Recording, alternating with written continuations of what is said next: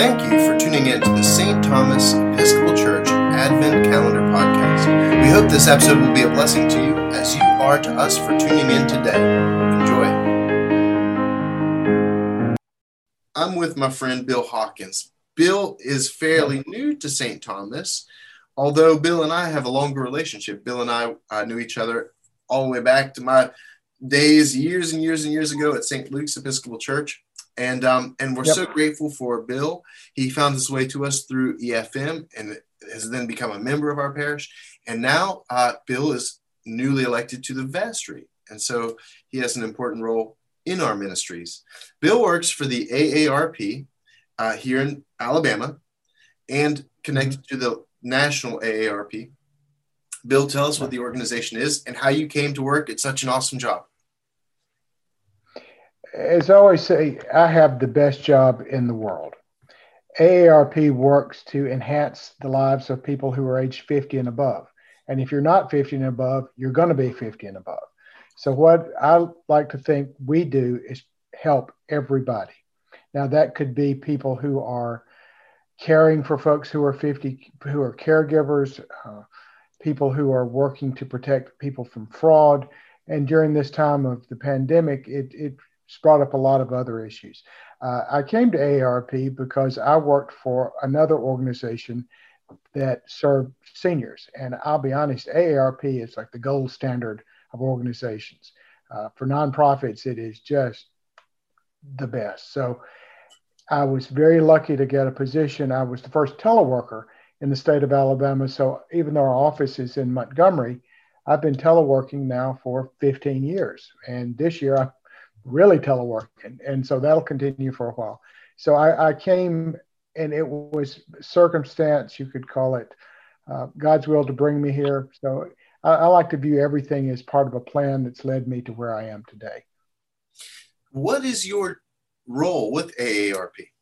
Okay, I, I do several things. Uh, my my most recent role was working with the uh, election, and we worked to make sure that folks were aware of options for voting. A lot of our folks were afraid of uh, going to the polls or didn't know exactly how they would manage that during the time. So we had an education program to let folks know of their options.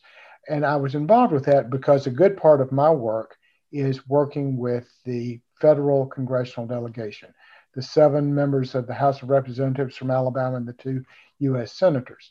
And what I do is talk to them about AARP's core issues, which are Social Security and Medicare and lower drug prices. So those are issues that affect everybody. Again, if they're not affecting you now, they will affect you later.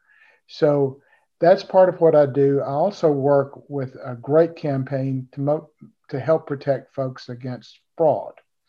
Uh, you may know that fraud is everywhere. You may, I hope you haven't been the victim of a fraud, but many people have, and it's there. There are different levels of it, it's criminal stealing your money, but it also engenders shame among the folks who fall prey to it. And these are professional folks who are stealing your money. So the for for my constituents, 50, 50 and above, many times being victim of a fraud also leads to cognitive decline because folks are just ashamed and they feel that they have uh, messed up somehow. So we do that in several. We make this fraud awareness through several ways. We do. Uh, recently, we we are on television a whole lot. We are throughout the state on newscast and on advertising. We do radio messages. We do a, a wonderful thing called a teletown hall, where we call about 200,000 people in a month and let them listen to a presentation. It, it's just a wonderful job. So I'm very blessed with my job, and God has brought me to this. You know, I've had other jobs where I was not able to serve people the way I think I do now. And the enjoyment I had of those jobs was certainly less pronounced than it is in my current job, which I may have mentioned is the best job in the world. Man, that's so awesome. I love that so that's much. It. it is. Uh, you know, everybody has those moments where you just kind of have to go to work because they pay you to. But there are also those moments where you kind of you love it, where you you can't wait to get up in the morning because you have something yeah. just so yeah. exciting awaiting you. What what are some of those aspects of your of your work that you're passionate about?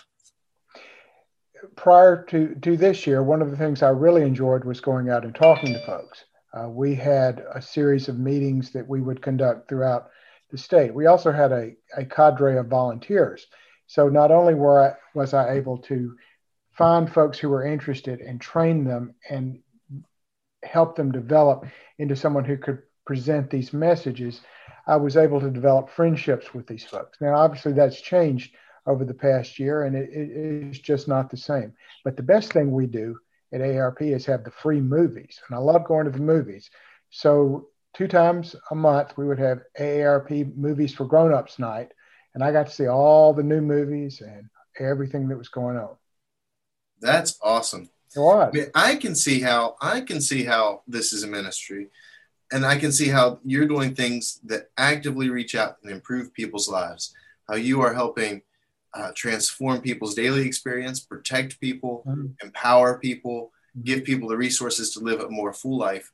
But how do you see your work as ministry, or or have you ever seen kind of God with you through your work?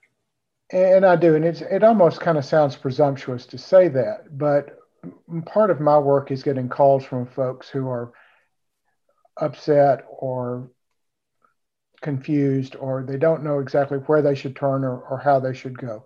Uh, lately, there again during the pandemic, we get calls all the time from folks who are uh, just just at the end of their rope and they don't know what to do. We also have folks who are caring for individuals, and that that's a hard. If you've ever been a caregiver for someone you know, and I have been, and it's it's a hard ministry to have and these folks need all the help they can. So we're able to reach out and help them as well. So I, I see God a lot of times in in my work. Um, as you said, there's there are those days where you're able to go to work, and then those days where you have to go to work, and then those people that you wish you didn't have to speak to, and the people that with whom you're blessed that you do have the opportunity to speak. Man, that's wonderful. Yeah.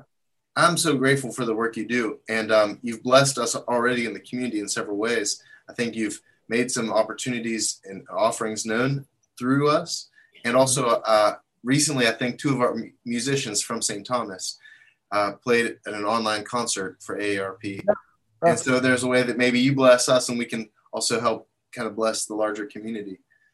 So Thank you, Bill. And I'm grateful for that work. And thank you for this conversation today. May God bless you, keep you, preserve you now and always. And you. Thank you for tuning in to the St. Thomas Episcopal Church Advent Calendar Podcast. This is the Reverend Josiah Ringers inviting you to join us every Sunday at St. Thomas at 8:15, 10:30, or 5 p.m. or online. Check us out at stthomasepiscopal.net. Thanks again, and may God bless you.